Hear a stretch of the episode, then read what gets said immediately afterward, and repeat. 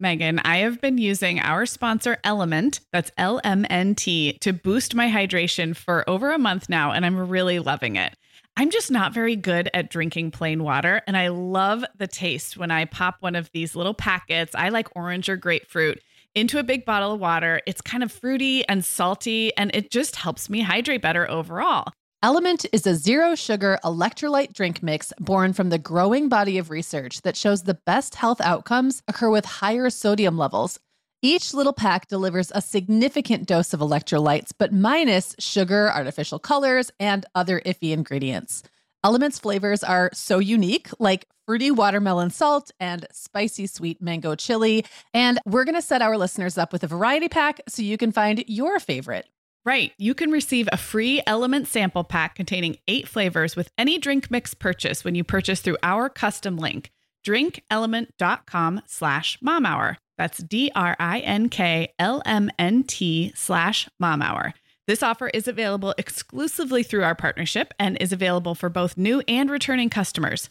And if you're an Element insider, you'll have first access to Element Sparkling, a bold can of sparkling electrolyte water. Again, it's drinklmnt.com slash mom hour. Hi, I'm Sarah. I'm a mom of three kids, ages two, five, and seven, and I live in Southern California. And I'm Meagan. I am the mom of five kids, ages 6 through 17, and I live in Michigan. This is the Mom Hour, part of the Life Listened Network. Hey everyone, and welcome to episode 65 of the Mom Hour. I'm Meagan Francis here with Sarah Powers. And today, Sarah and I are going to do something we've, I don't know, dabbled in doing a few times, which is answering listener questions. We get a lot of them, and sometimes they're not enough to you know, do a whole episode around, but they're always really fun to answer. Um, and so that's what we're doing today. Yeah, we got some good ones. Um, we got one that came in through SpeakPipe, which is where you can call in your question and you'll actually actually hear Becky's voice ask her question first up. Um, and then we've got two more great questions. So keep sending your questions to us. We love getting them. We try to incorporate them in some way, almost every one. Some of them kind of get combined together or just conceptually added into the mix. But um, today we're going to go Dear Abby style on three three of our listeners. So it's going to be fun. Yeah. So let's start. All right. Here's Becky's question. Hi, this is Becky. Uh, I've been listening to your podcast for a while. I have two boys, seven and four. And I was just wondering if you guys maybe could talk a little bit at some point about times when your kids have had rough phases for various reasons you know there's there's always somebody going through something that's a little frustrating um, right now my son my older one is going through a very anxious phase. He's always been a little tricky with napping, with sleeping, with tantruming. Um, but he's just got this free floating anxiety now. It comes up at bedtime. Uh, it comes up when he has to do something new, like go to camp or go swimming somewhere he's never been swimming before. And it kind of becomes the center of everybody's attention. He gets worried, he can't do it, he kind of freezes up, and then he gets mad or he has a tantrum or he lashes out and hits his brother. And it goes up and down. Um, but I just was thinking today it would be kind of helpful to hear you guys um, talk about other phases, um, times where your kids have been challenging, um, how you got through it, what the other side of the very frustrating phase looked like. Oh, Becky, we feel you.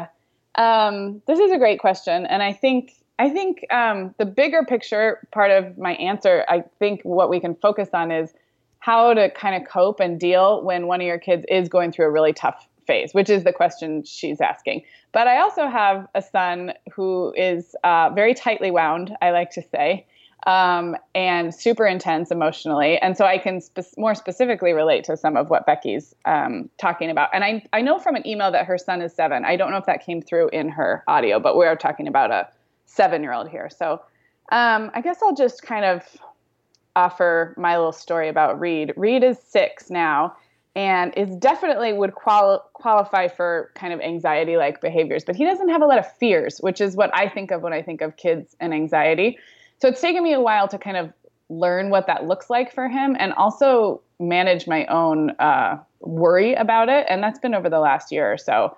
Um, so without just going into a lot of details about him, it's a lot of the same. I, I feel the same way that Becky does in that it can really dominate your family and mm. kind of your mindset as a mom, and almost to if you have more than one kid, almost at the expense of your other kids, quite honestly. And number one, I think this is probably just normal. Like she said yeah. in her question, somebody's always going through something. I remember when I decided to have three kids, my mom was like, well, it's pretty much in a rotation. Like yeah. as soon as someone gets out of a crazy phase, whether it's the terrible twos or teenage years, somebody else is going into something. So I mean, probably a lot of acceptance of knowing that it is, somebody is always going through something. A lot of um, paying attention to your own needs i guess yes. my own i i got pretty consumed by worry over the last year about reed and reed is actually fine. He does fine in school. At this point he we're not needing any extra support for him although that would be fine and great if we did. But i kind of like went to the like worst possible scenario when i started to see some anxiety and almost a little bit of like pre ocd behaviors in him and i just like in my mind i was down this you know very scary path instead yeah. of as we know, staying in the moment, like what's the kid doing right now right. and how can I help him right now? So I don't know if Becky's doing any of that kind of projecting. That again is more of if you're a worrier, that's what worriers tend to do. But it's really helped me to remind myself all the time that I can I, I have what I need to help him right here today. And if things do get worse or if we do need to get help, then we will do that. Um, I also just know that that um, anxiety and anxious phases go in big swings. I mean, mm-hmm. I know you can probably talk about at least one of your kids, Meagan, but um, it's not just little little kids. that can come back and ebb and flow. Yeah, um, for sure. Gosh, I'm all over the place. Here. Well, no, I think it's bail me out, and then I'm sure I'll more specific tips. Well, one thing I, I, was thinking about is, you know, how do you know the difference? I have a friend who's going through something very similar to Becky. Her her son is older and has always had these problems. So let, one of the questions that's in my mind is how do you know when something is truly a phase or something yeah. is just a different manifestation? Um, Clara has a lot of anxieties. I did not recognize them as anxieties until pretty recently because they didn't look that way. It right. looked like someone who talked a lot and asked a lot of questions. And what I finally right. realized is she gets stuck on some like she'll she'll ask permission to do something, but then she has to pose the question like five different ways. Yeah. I guess just to make sure I actually am okay with it. I, I don't like, and I always thought that was just a kind of a cute quirk until other stuff kind of started coming yeah. together and I thought, "Oh, it's not this isn't really a phase. This is her." Right. And right. right. now this is how it's coming right. out. Um I'm not sure it matters really, I guess as long as like you said you take care of yourself, you take care of their needs that are in front of you right now. So you know, if you need some kind of outside support, um, which this friend of mine actually has decided it's time for that. She was yeah. able to manage it for a long time. He's getting older. She's like, he needs more tools in his toolbox than I can yeah. give him. Um, so I think that's another thing. Like, you know, we were talking about I've had kids go through bratty phases. I had Owen went through a phase where whenever he didn't get his way, he would come up and ram me in the side with his head over and over. Um, we had a phase with William where if we were out someplace, it's so funny because he's so steady now, but he yeah. went through a little phase where if he didn't get what he wanted, like in a store, uh-huh. he would just sit down and uh-huh. not move, and he could like turn his body into lead somehow. It was it got it became heavier yeah. than was possible. Um, like changed the gravitational force somehow underneath him, so we yeah. couldn't pull him out of the store. And right. that to me is like a phase. You know, that's like a truly. Obviously, he's not still doing that now. This was years ago. Right. Um, whatever the thing, the behavioral things are, or his personality that made that be the way he manifested that right. stage of his life, I guess, right. is who he is. So I don't. That's not really helpful. I guess I'm just. No, I think I think you know it is saying? helpful. Yeah, I think it is helpful. Um, and it's brought up a couple more ideas from me, which is um, one thing that helps me with Reed is to look back historically and remember all of because he is he has always been tightly wound he's always been extremely inflexible which again like you're saying with clara I think of anxiety as as worry in kids and fears, especially around like new situations or social situations or trying something new. And that Reed doesn't have a lot of those. He doesn't have bedtime anxiety either. So he doesn't fit the mold. What he has is a very rigid definition of how things should be. And he gets hyper attached to things like, well, to uh, material objects. So he has a really hard time saying goodbye to anything. Like we've mm. talked on this show about kids and you know they they want to keep their artwork forever or a tchotchke from a goodie bag, but his is to the point of extreme. Um, and then he has super picky eating tendencies, which I have learned also go along with some of these behaviors. But it does help for me, and especially if I dialogue with my husband, to look back and be like, oh, remember when he could not, like you'd tell him we need to go in five minutes, and he would lose his mind. You had to, he had yeah. to have like a 20 minute warning, a 10 minute warning. You had to come sit by him and say, "I'm we're gonna need to go to school," like things like that. Those kinds of trans- transitions were really hard, and they're so much better now. So I think I think if you're in a if you're a little bit concerned about where you are right now, if there has been improvement or growth, it can be a helpful reminder that like, okay, even with this kid, this mm-hmm. you know tightly wound or intense kid, we've moved through these phases, and we're probably always going to be moving through a phase. And then that's probably also a good you know check in where if you really haven't, if you've been stuck in a pattern for what feels like too long, and you know we have our our gut and our instinct then then I think some kind of outside support or just talking to somebody who has experience. There's so many parents who have experience yeah. parenting kid, and I think with six and seven year olds, we sometimes stop chit chatting. Yeah, you're right. What our kids are going through. You know, yep. like everybody's going to talk about the latest tantrum or the sleep issues with little ones. But either we get embarrassed or we just think we're the only one. So I think we start blaming ourselves as they get mm-hmm. older. I think we start blaming ourselves. We think it's something that we're doing or didn't do. You know, it's easy to say a two year old is you know, being a two year old. Right. But we don't really know what a seven year old looks like. Right. Like there's yeah. you know, there's no classic things that are applied to that person. Yeah. Everybody by that point you think it becomes a product of parenting. Right. And we know that's not necessarily the case, right? Right. So I'll also say that seven and eight, um, and we've talked about this before. I guess the episode we did a few weeks ago where we talked about ages. Yeah. Mm-hmm. Man, stuff is going on at seven and eight. And I remember that. I think one thing I talked about was I remember really clearly being seven and eight. And that's one of the first ages I have really strong memories connected to. Mm-hmm. And I remember like a lot of things being very intensified and that at that age. It's sort of an age of awareness, you know? Yep. I, I, I, started to have a lot of fears at that age. I know personally. I remember worrying that I was going to swallow my tongue and I wouldn't be able to go to sleep at night because I thought I might accidentally swallow my tongue. I mean, it's just like an example of something yeah. that I would fixate on. Right. And, you know, I don't, you know, it, it just went away. I, I, I don't know how long right. it took, but I do remember that there was a lot of that kind of stuff. There's just, they're so clued in at that age and like stuff yep. is just happening really fast. So Meagan, the end of the school year and kickoff to summer is a busy time of the year for families, but we can all eat stress free and hit our wellness goals with ready to eat meals from our sponsor, Factor. Factor's delicious meals are never frozen and can be ready to eat in just two minutes. You can pick from a weekly menu of 35 options, including popular choices like Calorie Smart, Protein Plus, and Keto. Plus, they have more than 60 add ons like breakfast, lunch, snacks, and beverages to keep you fueled all day long. So, our team was comparing notes recently on our favorite Factor meals, and Katie loved the herb crusted chicken with mashed cauliflower and toasted almond green beans. I loved that one too. And get this, so did her little boy, Charlie. She heated it up for lunch one day, and Charlie, who's three, ate almost all of the green beans. I mean, that's quite an endorsement, right? I was going to say, what a parenting win. and I get it, Charlie. Those green beans are crazy good. And if you really want to treat yourself, they even have meals with filet mignon, shrimp, truffle butter, broccolini, and asparagus. Listeners, head to factormeals.com slash momhour50 and use code momhour50 to get 50% off your first box plus 20% off your next box. That's code momhour50 at factormeals.com slash momhour50 to get 50% off your first box plus 20% off your next box while your subscription is active. Okay, Meagan. Well, over here at the Mom Hour, we are big fans of our sponsor, Our Place. In fact, you, me, and our team member, Katie, were all comparing notes on our favorite product. Katie was telling us that even though she's packing up to move her family to a new house, she cannot put that mini perfect pot from Our Place into the boxes yet because she's using it like every night. Well, as someone who also has a perfect pot, I got mine as part of their mini home cook duo set. I get it. It's nonstick, which is key, but it also has all these handy features like a steam release lid with a built in strainer and this nice beechwood spoon that nests on the handle in this perfect little peg. Okay, well, I didn't get this pot, but now I want it. That sounds so great. Our Place's cookware is great to cook with, beautiful to look at, and healthier for us as well. All of our place's products are made without PFAS, also known as forever chemicals.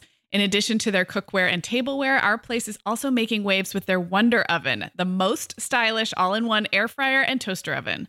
Again, free from the forever chemicals found in many of those air fryers. Listeners, Our Place offers a 100 day trial with free shipping and returns, and we've got a great deal for you. Go to FromOurPlace.com and enter the code MOMHOUR at checkout to receive 10% off site wide. That's from our O-U-R place.com code MOMHOUR. Well, we have a lot of access to great information we talk about. I talk about all the time on this show, which can be a blessing and a curse. I feel like about a year ago when I started noticing and kind of worrying about these things, I would get super triggered myself reading headlines online like picky eating tied to right. OCD in children. Uh, there are some ties to picky eating and some serious mental health disorders. I have a picky eater and I also have a fairly anxious child, but what it caused me to do was kind of like not pay attention to what was actually happening in my house and like yeah put the, these other details on top of it, which is why I don't Google things. And I wasn't Googling things. Some, I mean, I feel like there's people who Google health symptoms and people who don't. I do not. But um, but it was coming to me in the parenting writing I was reading, and so I kind of yeah. had to like shut that off for a while and be like, we need to deal with the actual things happening in our house, not yes, with what with what could. You, you, don't want to borrow. You don't need to borrow trouble. Yes, I know. and again, you know, this is a theme with me. But um, really quick before I forget, I don't want to cut you off. Is that there is one book that I keep hearing outstanding things about, and I might have even mentioned it on this show, and it's called The Opposite of Worry by um, I believe it's Leonard. Oh, I'm gonna have to look it up before the before we move on. I'll look it up, but. Um, and I've read another book of his, and um, he's fantastic. And it's and it, it deals with um, kids and fears and anxieties and it's supposed to be great. Um, one other thing I wanted to mention that ties in with what you were just saying, Sarah, and I think really applies to like phase, no matter what phase your kid is in, is that you kind of touched on this already, but um, it's very tempting to kind of like try to head your kid off at the pass, like to assume yeah. if they're in a phase they come in and, and I know this feeling because I've had it so many times where they walk in the room and already like my shoulders are tensing up because I yes. just know it's coming. Yes. Whatever it is, I just and yes. there have been times I've sort of unfairly jumped the gun mm-hmm. or sort of tried to talk them out of something before they even got into it and i yep. think it's important just for your even for your kids it's not fair to make assumptions but for yourself yeah. just to be in a peaceful place to not always be like anticipating the worst or waiting for the other shoe to drop sometimes and, it, it won't and at some point it'll stop probably you know so and yeah. we notice things just like just like anything when you're clued into something you hyper notice yes. it and so yeah if you are well picky eating is a good example and that's one that i have to work on with myself is just sometimes i just need to sit on like another side of the table where i'm not paying attention to how yeah. much or how Rita's eating. Yeah. Because that's why like going back to school is great because I'm like, I need you to eat a couple snacks and lunch right. away from me because um, it is it may be an issue, but m- like having it in front of your face and then like you said, anticipating it or mm-hmm. um, like watching it play out. Um, and this brings me to another point I wanted to make sure we made, which is if you have other children, um, it really is. If somebody's, if the squeakiest wheel is going through a big thing, yeah. it's not that you're ignoring your other children, but you're sort of your like parental energy is really dominated and that's yeah. definitely kind of what was going on with us and to me it really just helped like by being mindful and being like i'm going to think about allegra right now and mm-hmm. just think about like what's she doing in school what phases is she going through like how am i going to connect with her today it sounds kind of silly but I really like my pattern had gotten so stuck um, mm-hmm. obsessing about Reed that I, I really had to like take my thoughts and redirect them to one of my other kids and yeah. um, it was kind of helpful in a way like i have three kids you have five mm. kids they, yeah. they all they all deserve they all need yeah. yeah well and one other thing i wanted to mention too before we move on um, is that if your kid is going through a phase that in any way is outward facing or public facing and you're embarrassed about it mm-hmm. that can heighten it so much but i will say every kid, every person I've ever known who, I mean, that's not true. Most cases, when I've had a friend or an acquaintance whose kid is going through a phase, I'm not mm-hmm. necessarily seeing what they're seeing. Yeah. They just look like a regular weird kid to me. Like kids yeah. are weird, they have quirks. Yep. I kind of expect that. I think most people expect that. Right. So what might be really making you very anxious and is very surface for you when you're out and about yeah. probably doesn't look to other right. people the way it looks to you. And so you don't need to anticipate kids anyway. yeah, exactly. I'm always thinking about what kids. my kid's doing. So yeah. you don't need to necessarily anticipate and try to head it off at the pass because yeah. you're so worried what other people are going to think. Probably it looks a lot more normal than you right. think. Right. Um, because, like you said, it's like when you think everyone's thinking about you, but they're actually everyone's thinking right. about themselves. so, yeah. And and then also before we leave, Becky, just for kind of advice is I think talking to parents whose kids have come through phases, which is what she's doing by asking us the right. question. Good job, Becky. Um, good job.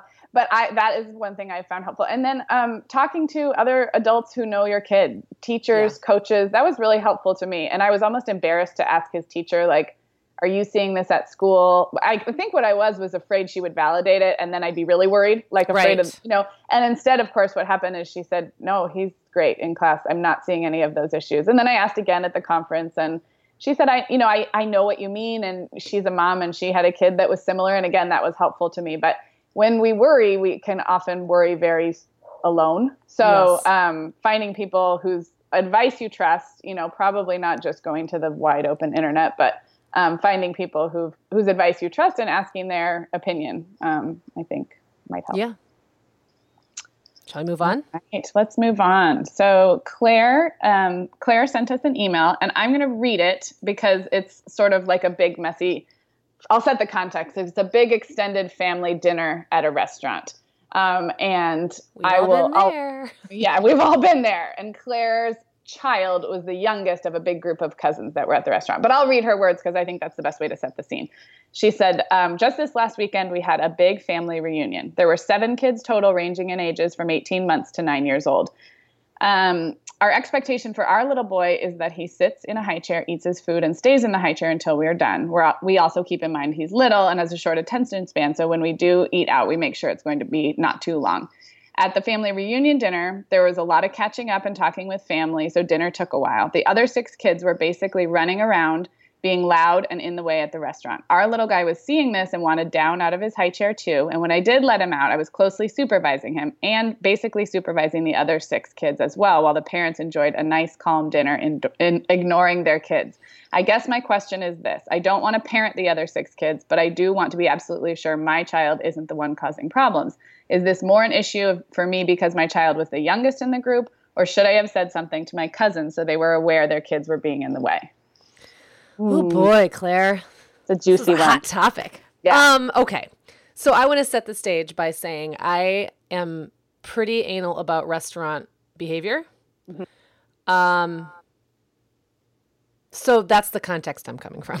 Okay. I've worked in restaurants. I yep. don't let my kids run around. They stay in their seats. Um, period. And have always been that way. And I will say when they were really little, that means we didn't go out to eat a lot. Yep. So I'm kind of almost looking at this and thinking, oh my gosh, why are you having a big family reunion at a restaurant? Right. It just it sounds like everyone's being weekend. Yeah yeah, yeah, yeah, yeah. It sounds like it's it just sounds like a setup right right from the get-go that's not yeah. going to give anybody what they need necessarily right.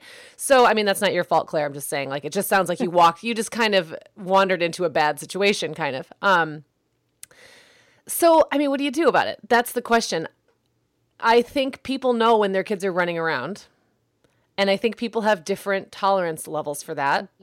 And had it been me, and I've been in that situation before, um, I have made jokes before, like, "Hey guys," you know, or like you do the. It's it's either way. It kind of comes out kind of passive aggressive, right? Because you're doing the whole like, "Hey, little Cindy." You yeah. almost knocked ran into that waitress, ha ha ha, and you you're hoping the other parents listening, and if they're not, then there's not a whole lot you can do, right? It's not your kid. Right. I, I guess I'm just not really sure I don't know. There's no good answer here except to say I'm validating Claire's frustration and saying fr- it would be frustrating. And it's not on you. Your kid being the youngest in the group doesn't make you any more uh, culpable or responsible. Um, a right. big kid can do just as much and maybe more damage running around. So oh, definitely. Yeah, I don't know, Sarah. Yeah. Where do you stand on that? Okay, so I also I also expect pretty good behavior in restaurants because I also waited tables forever. Yeah. And just, um, I guess I'm not too picky about how my kids are at the table. I feel like they're pretty no, messy. me too. Yeah. We're semi loud, but yeah, I, I would have, especially when you're in confined spaces. I don't like yeah. feeling like kids are in the way of servers. Um, I guess in this situation, if it were me, and again, how we got to this situation is the the different story. But um, I think it is because your kid is the youngest. You can't let an 18 month old run off and play with the big kids. What I right. probably would do um, is because I'm stuck being with my kid anyway, there's not an option really there. Right. Um, I would probably approach one of the cousins and say, "Hey, this I'm I'm uncomfortable with how many kids there are right in this small space. Would it be okay if um, I took them outside, or one of you want to join me outside for a little bit?" Yeah. Because then you kind of put it on yourself, like, "Hey, I feel really bad," um, and you're not you're not blaming any of the kids, but like I feel bad for the restaurant that we're, you know, causing this scene in here, and I'm happy to take the kids outside. Would you help me? I don't feel comfortable watching six kids by myself. Or what, Right. does somebody else want to come out with me and we can chat while the kids run around? So, um, so I guess I would say something, but not necessarily to correct the kids' behavior. Right. Because here's the other side. I am, as we know, as we discuss often, I am on the, I am entering into the phase where I am one of those people who can sit back, have a glass of wine, and let my kids play. Not that I would let them play right in a restaurant, but I am no longer the one bouncing a baby Right. around at a Yeah. restaurant, and it is really awesome. So I kind of empathize with, I mean, maybe her cousins are really good, conscientious parents, and just really for the first time, we're able to sit down and enjoy a conversation, and we're being like sort of benignly, benignly negligent because it Yeah. felt really darn good. You know what I yeah, mean? Yeah, no, Like, I get that. I totally do. And I will say, just kind of like let the kids go because it's been eight years since you've been able to do that, and Yeah. poor Claire is not at that phase, so she has no she's, choice. she's So like, hey, I got no choice. You know, Um, and I will say I have friends who have very active toddlers, and I'm not in that stage and have not been for a very long time. And, and Right. Clara, even longer than Clara, because she was not a super active toddler. Right. She was easy at that kind of thing. So it's been a long time for me. But one of the ways I've sort of given back, I guess, paying it forward, is I will always be the one to pull that three year old in my lap and Yeah. get out crayons and paper. I mean, I just feel like that's my yeah, duty as a parent who's been there to give my friends a break so they can Yes. enjoy their beer or whatever and not worry about their kid running around. Yes. Um, John and I both do that. We're great at that. But Yeah. at the same time, in this the situation that Claire's describing, um, I just wouldn't be. I, I would have a really hard time with that. I would not be enjoying myself, so I would have to do something. And like Yeah. you said, that's a great solution. Your solution is good. Could suggest we move on to a different venue, maybe. Yeah. Um, maybe like next time, ask for a private room right. pull out some p- crayons and paper and distract the kids uh, Right. get out a tablet i mean there's options in this case and i think you know everybody everybody is equally responsible to make that happen but again like you said everyone has different she's stuck Yeah. there anyway right Yeah. i mean I want to say something about the whole parenting other people's kids because I think this can get to be a hot topic. And Oh, I yeah. think in certain circles, you're like never allowed ever to parent other people's kids. And I just don't agree with that, like as a blank premise, blanket yeah. statement. yeah I, i, agree think there's ways to talk to groups of kids, even kids that you're just meeting for the first time or that you don't hang out with very often. I think there's really respectful ways to talk to kids where, um, especially if there's one or two really conscientious or maybe a little bit more mature, less rowdy kids in that group who really might change their behavior with a little bit of a reminder. And I don't think that that's I don't re- I really don't think that's overstepping bounds. I think sometimes parents overstep their bounds in parenting other people's kids for sure.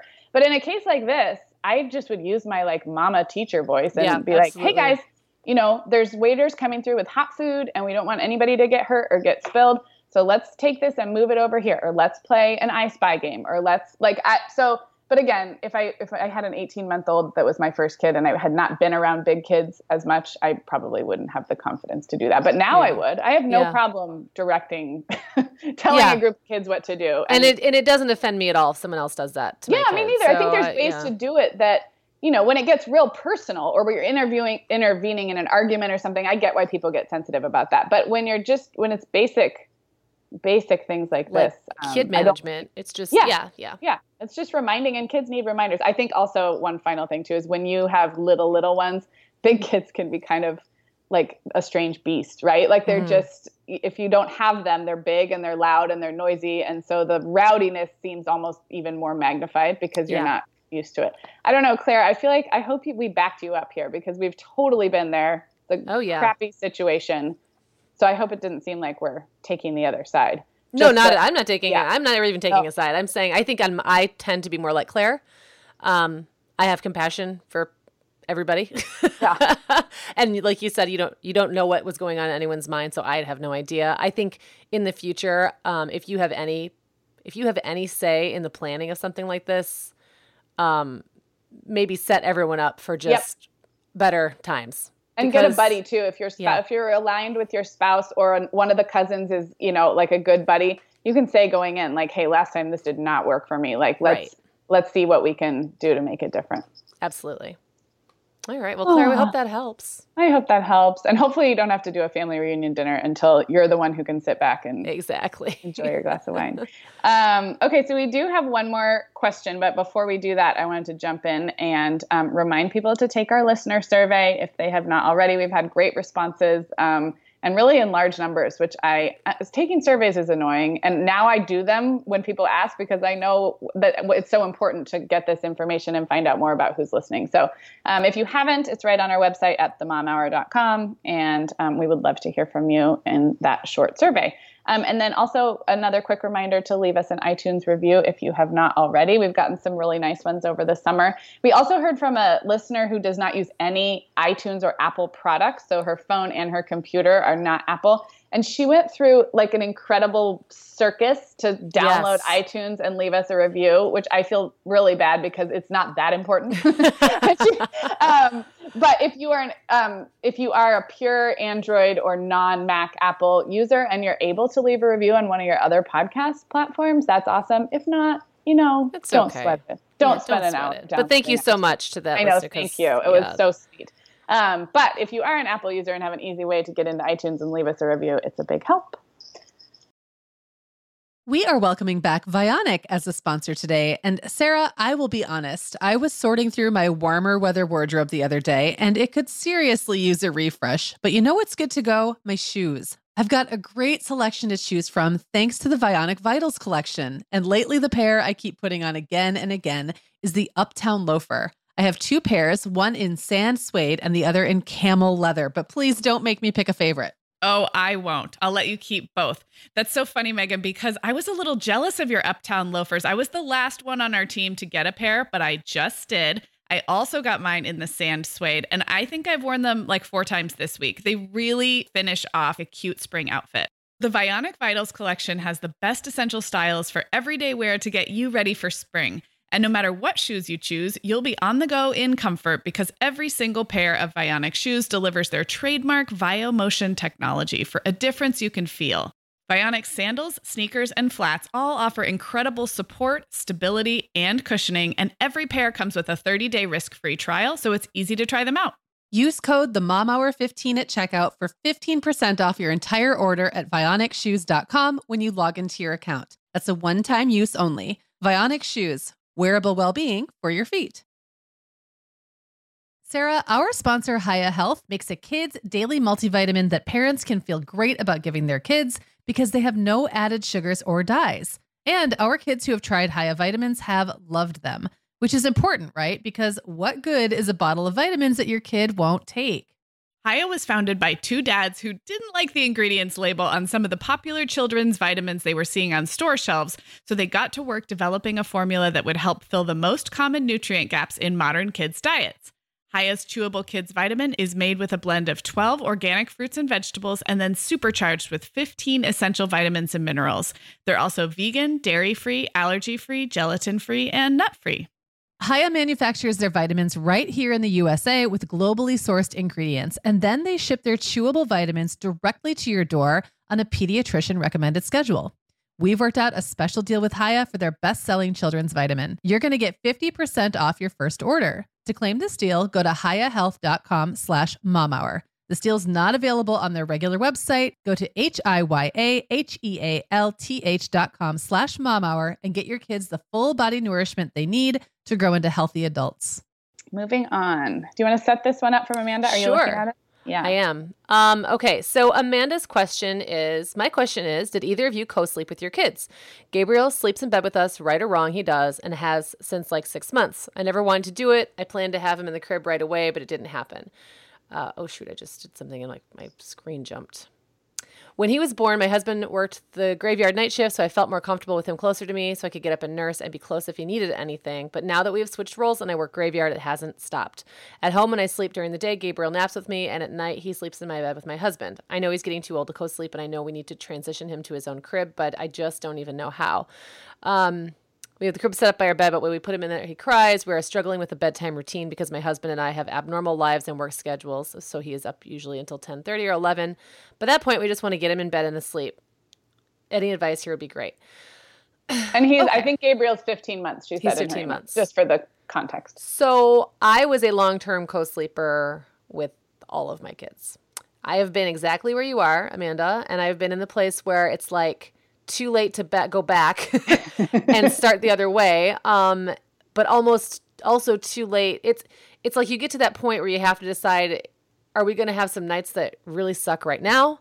Are we going to have them later? Yeah. Am I just going to wait this out and kind of have nights that you know, like if you're getting okay sleep, is it worth just waiting it out until he's big enough to move him into a, a toddler bed or some, a bed that he feels more comfortable in? I mean, I hesitate to give really hard advice on this because it's so personal and people do sleep train. I mean, that's basically what you're doing would be sleep training a 15 month old at this point mm-hmm. because you'd be completely re, um, you'd be completely um, reshaping the way he falls asleep, mm-hmm. where he sleeps. It's a big mm-hmm. deal at that age. He's very used to what he's doing. Mm-hmm. Um, one thing that I would do sometimes at that age, because that's when they start to get a little big, and if they kick and it's not easy to sleep with them, is let them fall asleep with you and then move them into their mm-hmm. crib. Um, and I've read about people doing things like moving them, then moving the crib like slowly across the room and then out in the hall and then down the hallway. I mean, I've heard people go yeah. through these strategies. There was a book out, and I want to say there was one that was for babies, um, and it was I think it was about geared toward moms who co-slept or parents who co-slept and then there was like a toddler version where they had some different strategies for mm. getting around that but i guess the question i come back to is you say he's getting too old well why is yeah. that because other people say that? Yeah. Is it because that's what you really think? Is it because you're not sleeping well? Is it because he's right. not sleeping well? I think that's your answer. If if he's sleeping well, you're sleeping well, and you're fine with the arrangement, then other people don't. It's nobody's business. Yeah, I mean, absolutely. no one's going to be coming in your bedroom at night, and you know, super nanny is not going to be knocking at your door. Um, I will also say that even though all five of my kids co-slept quite quite long, they all are fine. No, they're fine sleepers. One nice thing is they can kind of sleep anywhere, which is mm-hmm. has been mm-hmm. actually kind of nice. Like we can we travel a lot, we can visit mm-hmm. family, mm-hmm. and they can always find a place that they can easily mm-hmm. fall asleep. So I don't know. I feel like I just rambled a whole bunch. No, I guess if I could give any advice, is just figure out why you want to change it, and before you decide to change it. Yeah. No, you said exactly what I was going to say, which is, um, do are you happy with the current arrangement, and if so, then I, I agree. I think yeah. that, that that's the only thing that matters. I went to when I was pregnant with my first, I went to this like a baby event and there was a sleep person speaking who had a very gentle, you know, very gentle approach, but she did, she was a sleep trainer, but she incorporated a lot of info for parents who chose to co-sleep and her um, one thing she said that stuck with me is there's a number of people who choose to co-sleep and choose to do it safely and it's an intentional choice and that is awesome there are a, there's a big subsection of co-sleepers whose kids are in their bed because they haven't figured out any other way and who are yeah. not happy. And if right. you are one of those people, then here's some strategies. But if yeah. you are if you if it's an intentional choice and it's what works, then end of story. There is no yeah. there is no solution needed. I don't know. Does that make yeah, sense? Yeah, no, that um, totally makes sense. And you know, think about this from a from a global perspective. You know, uh, Western culture is is one of is kind of I, uh, unique in that we don't sleep next to our kids. I mean, that's yeah. it's just not really what we do here most of the time. Most people, um, it's not really accepted culturally, but but uh, worldwide it, it's common. So I like to think about that sometimes when I'm thinking about what's right yep. or wrong. It's sometimes nice to remember that we're not the only, you know, Americans and Westerners in general aren't yes. the only people in the world, and we're not. We don't necessarily always have it all figured out. It's more about like you said like how is it something you're doing because you want to do it or because it's working for you no matter how you fell into it a lot of people ended up co-sleeping just because they couldn't get any sleep any other way and they right. fell into it but once you're there do you have to stop just because it wasn't what you meant to do right. or you know right. what i mean or what, is it better just to stick it out um, i think it could go either way the book i found by the way it's called the no cry sleep solution and mm-hmm. uh, the author's name is elizabeth pantley but she yep. has a version for toddlers i'm pretty sure okay. Okay. So um, then that's geared more toward you know like so now here's a situation I have a baby right. who won't go to sleep he's you know 15 months old right. um, who won't sleep through the night for what, wherever he's at um, and she has solutions for that and I thought I thought it was a good book because it was very compassionate yeah. and not judgy at all depend you know regardless of where yeah. you are well, i also want to oh go ahead no i was just going to say we'll link to that um, okay we'll look it up and link to it go ahead well i was also going to say that i want i always want parents to keep in mind that they're that sleep is a huge industry in this country and sleep solutions, sleep products, like there's a lot of incentive for people to always be coming up with new ways to get babies to sleep and mm-hmm.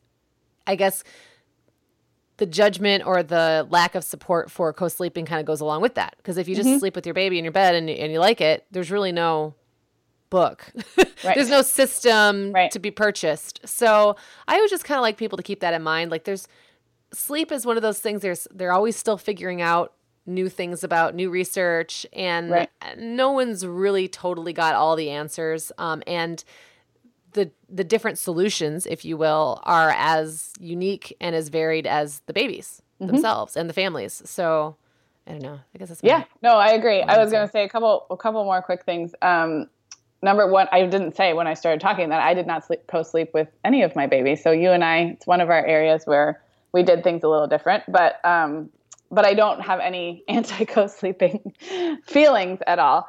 Um, yeah. I was also going to say that um, Amanda told us she wrote us a great email where she was went into detail about their very unconventional schedule. She does work an overnight graveyard shift and has mm-hmm. to sleep during the day and doesn't really have childcare support during the day. A little bit, um, but and then her husband's on duty during the day, and it was really beautiful the way they're making it work. And I would say when when the schedule is a sort of looks different or non-traditional, and the time that you have with your kid is when you're also supposed to be sleeping and they are yeah. still napping a fair amount because they're little.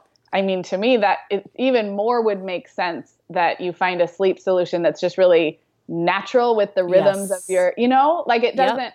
The books that advocate a 6:30 bedtime for your one-year-old who's going to sleep 12 hours and then you're all going to get up and go to daycare and work in school is not going to apply to you because that's right. not what your life looks like. So why should you know, I, I, would say that's a, a, vote for really trusting what works because you already have this, un, un, you know, unconventional schedule. And it can um, be a it can be a really great bonding time, especially if yeah, you're exactly. you know spending time away from your baby during the day, exactly. and it doesn't last forever. I mean, this is we'll say this about any phase right but 15 months old that you can start to feel like that is the that year starts to drag that yeah. second year and it can really feel like this is never going to end this is yeah. always going to be the way it is and here we are to tell you it will pass a lot yeah. more quickly than you would even anticipate and you might get to a point where it's just not an issue like you can yep. easily move him out of your bed and he's excited you know to move yep. into this other bed and and so you don't have to put yourself through the ringer now right. unless there's a really compelling reason unless you, you yeah unless it's time and you will know when it's time. Like when nobody's getting any sleep and nobody's happy right. it's time. I feel like that was always the prompt for when i needed to do some sleep training or shift something was when we were all truly miserable. And then it's like okay well we need to do something different because this isn't working. But from amanda's email that isn't the vibe that I was getting exactly. necessarily. Yeah, um, yeah. And I think I don't know because I didn't co-sleep, but I would imagine in the Elizabeth Pantley book and in other resources, there are still ways to help toddlers feel like there's a routine and a structure, even and maybe some expectations about sleep and falling asleep, even when you do co-sleep, right? Mm-hmm. I mean, like, oh yeah. So if she's feeling like like kind of she's got to be at the whim of when he's tired and then they all have to get in bed. I think there there's probably some good strategies there for co-sleeping families to still put some routine and and ritual around sleep. Yeah, absolutely. Cool. All right. Well, I think that um, that takes us takes our time for today. But those were some aw- awesome questions, and again, we love getting everybody's questions. You can email them to us at hello at themomhour.com love to know what listeners think of our answers because we went with a you know slightly more controversial topic. Yeah, we sure did today. We're like really oh. kind of branching out. I know. Maybe we actually putting ourselves out there. No. We had opinions, like real ones real opinion. um, so Becky and Claire and Amanda, thank you so much for letting us uh, go Dear Abby on you um, in this podcast. Keep and those keep those SpeakPipes coming because we really I really love listening to those. Really excited, and yes. I, I've said it a million times, but I'll say it again: that if you feel awkward or shy about recording your own voice, you can delete it as many times as you want, and you won't send us like a mess up because we mess up all the time. Like today, we had to restart our recording, so um, if you if you have stage fright, it's a good system. So that's um, I'll link to that in our show notes at themomhour.com too. So. All right. Well, nice little short one today. It is the end of summer, and we have vacations and all kinds of stuff going on. So we're we're we're doing a double header today. Uh, yeah. so we will talk to everybody next next week. week.